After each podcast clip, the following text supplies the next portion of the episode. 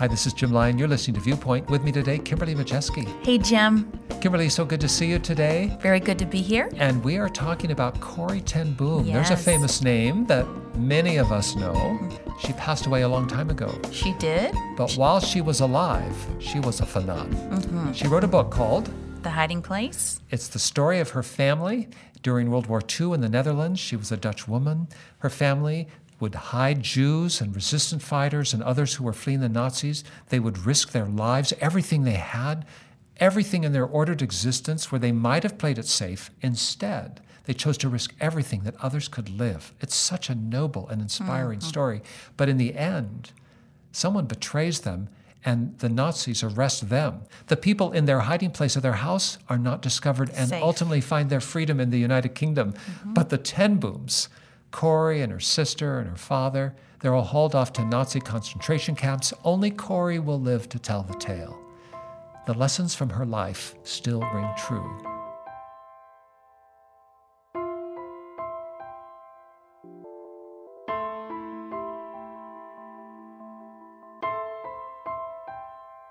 the years of Corrie ten Boom growing up in a kind of idyllic world in a mm-hmm. Dutch village. Her father was a watchmaker.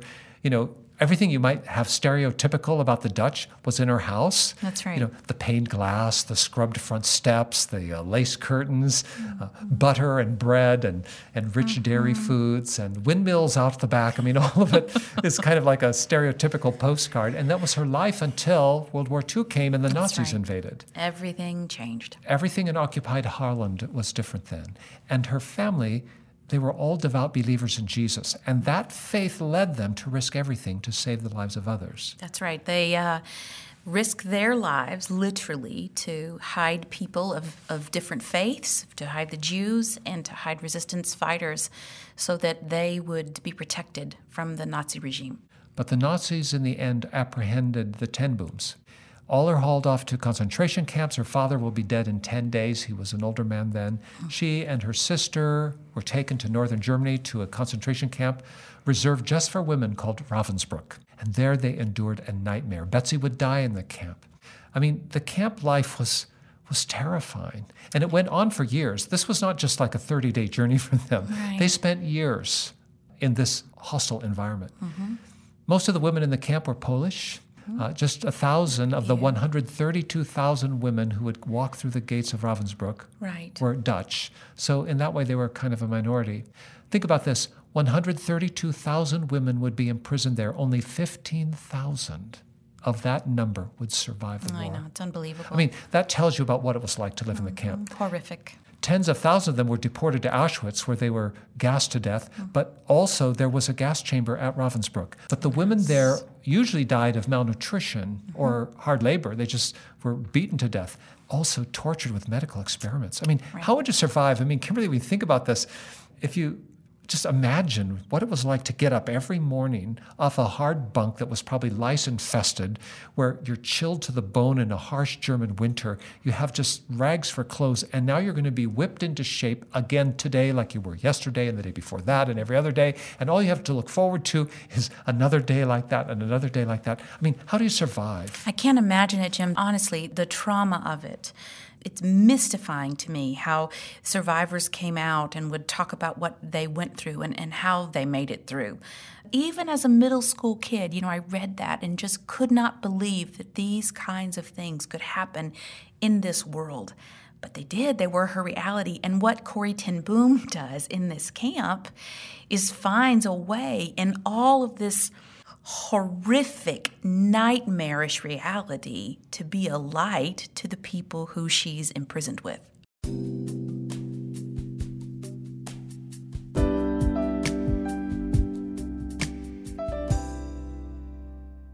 I actually met Corrie Ten Boom in person because I'm a really old guy.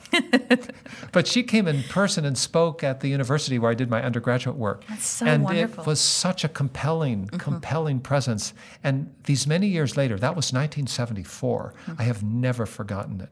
Did you know then how profound it was that she was sitting there in front of you and sharing? Well, I had read the book. yeah. There is a film produced from the book that followed the year after, but I hadn't seen the film yet. I had just read the book. But the book, as you've described, once you pick it up, it's hard to put down. Mm-hmm. So I knew her story. And when she stood there and talked in the flesh, it was so real. Mm-hmm. And she had a very gentle, still very thick Dutch accent, but a very gentle voice. Mm-hmm. And she stood as an aged woman telling her tales. And one thing that she impressed upon me, and I was just one of thousands in the room, really, mm-hmm. at the campus chapel, was this that when she was a young girl in her idyllic upbringing, she would take the train with her father to Amsterdam. They lived in a city somewhat far away. He was a watchmaker and would have to go to the city from time to time to get parts and whatnot. Mm. And she was always excited to go with her father. And she would get to the train platform, but then she would become anxious because she knew when she got on the train, the conductor would come and require a ticket. And she didn't have the ticket. And she described how she would call out and she called her father, Papa, Papa, Papa, I don't have my ticket. What's going to happen to me? And he would always say, There, there, Corrie not to worry because I have your ticket and I'm not giving it to you yet because you don't need it yet. But when you do need it, mm. I will make sure it's in your hand. And her telling of that story was then translated into how she survived in the camp. Wow. This concept that she had a heavenly father mm-hmm. who had exactly what she needed when she needed it, but mm. she would not receive it until the moment she needed it. So, how am I going to endure another day like this? Well, that will be tomorrow's gift to you. Mm-hmm. Today, I have what you need. And that kind of one day at a time confidence that I'll get what I receive. It may not be what I want and it may not be in first class, but I will make it through the next day because mm. God's going to provide what I need then. I can't worry about that. I have to trust today. I have never forgotten that. Mm, it's powerful. And that is born in her experience with her father, her family growing up. Mm-hmm. And I realize some of the people listening to us today don't have trustworthy people in their families right. of origin or maybe in their present day. And so it may be a hard concept to translate. But Corrie's trust was grounded not just in her family, it was in her faith. Mm-hmm. Because the scripture talks about trust. It's, a, it's an important concept. And I know you have some uh, yeah. texts there from both the Old and New Testaments, Kimberly, that talk to us about the value, the primacy, the power of trust. For instance, in the Proverbs, famously, what does it say? Yeah, Proverbs 3 5, trust in the Lord with all your heart. Do not depend on your own understanding. Let's just stop there. Trust in the Lord so you have to trust something. Do you trust yourself? And I think this is what Corrie was explaining mm-hmm. to us way back when.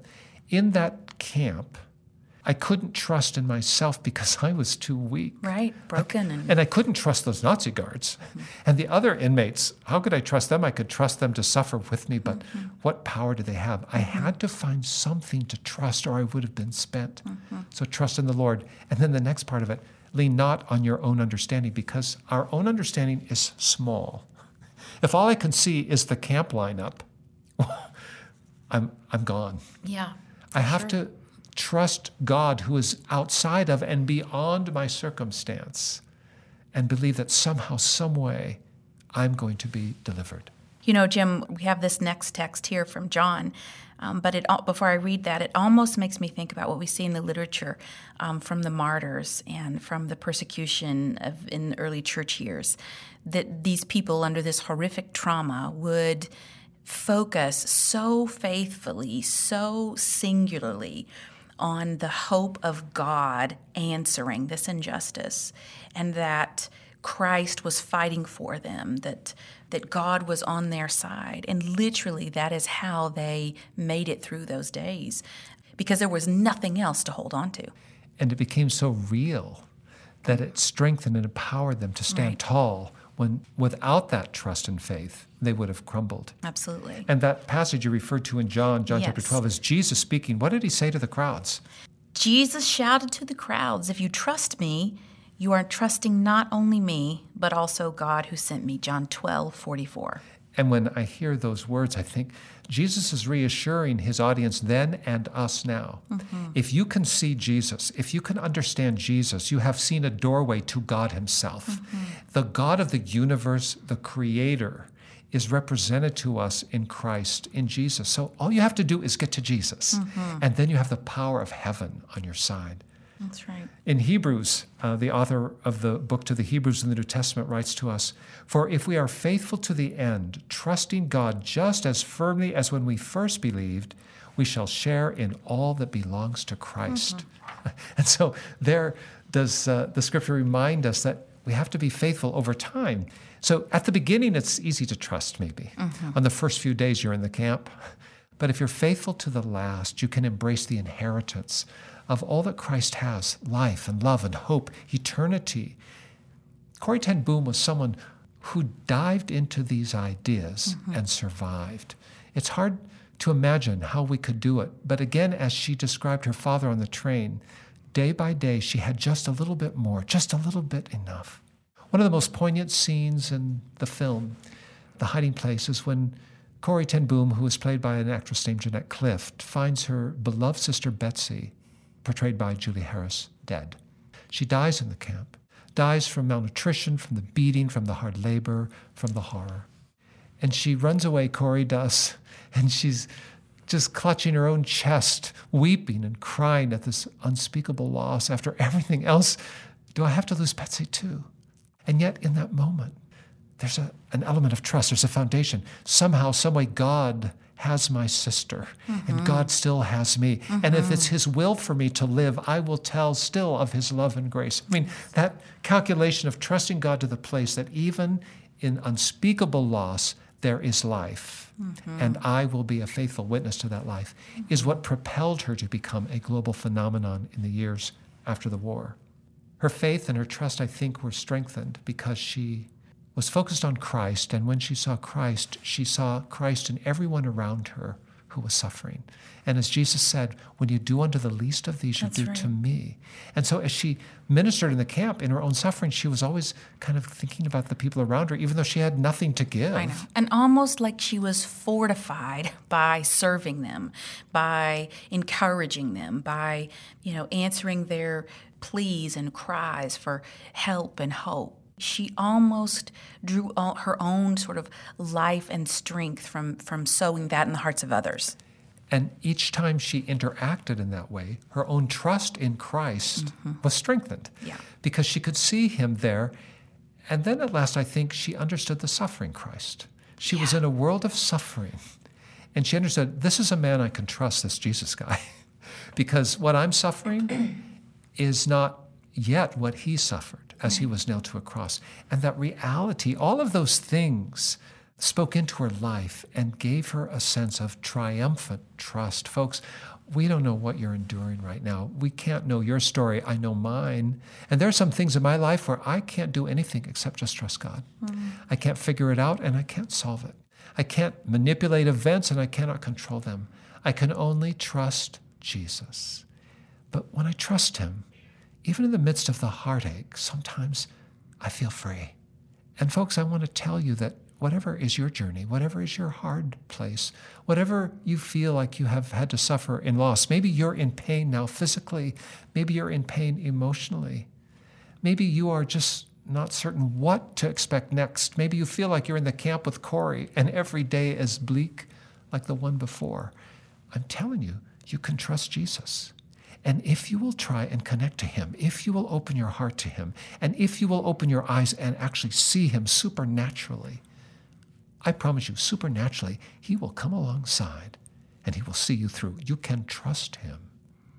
How do you get started? Where to go?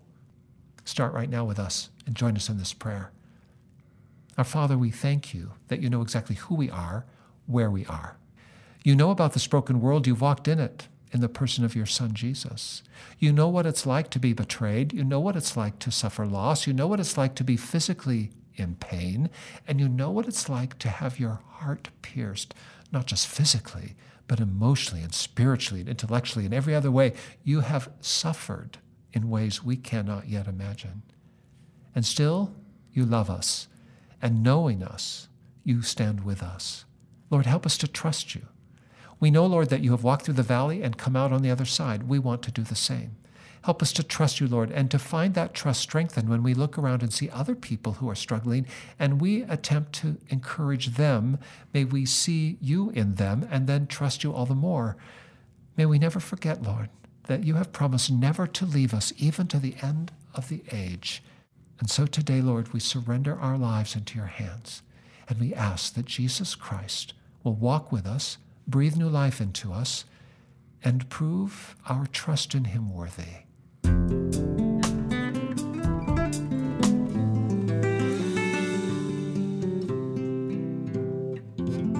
Now, wherever you are, whoever you are, give us a call. Whatever your circumstance, let us hear from you. You want to know more about this Jesus and how you can trust him? Dial this number 1 800 757 VIEW. That's 1 800 757 8400. 8439. 24 hours a day and seven days a week, we're by the phone.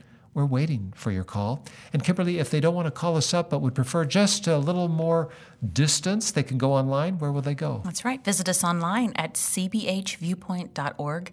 Send us a message and we'll respond. That's CBH Christians Broadcasting Hope. That's who we are. cbhviewpoint.org. At the last, you can also just send me a letter. Address it to Jim Lyon, Viewpoint, Post Office Box 2420, Anderson, Indiana 46018, USA. But whether you call us up, check us out online, or use surface mail, please let us hear from you. You can trust us. Kimberly, thanks for coming alongside today. Mm, well, thanks for having me. Good So- conversation. So good to see you always. and we thank you for tuning in. We hope you'll be with us again next week as we continue to unpack the story of Corrie Ten Boom. For all of us at the Viewpoint Ministry team, this is Jim Lyon. Stay tuned.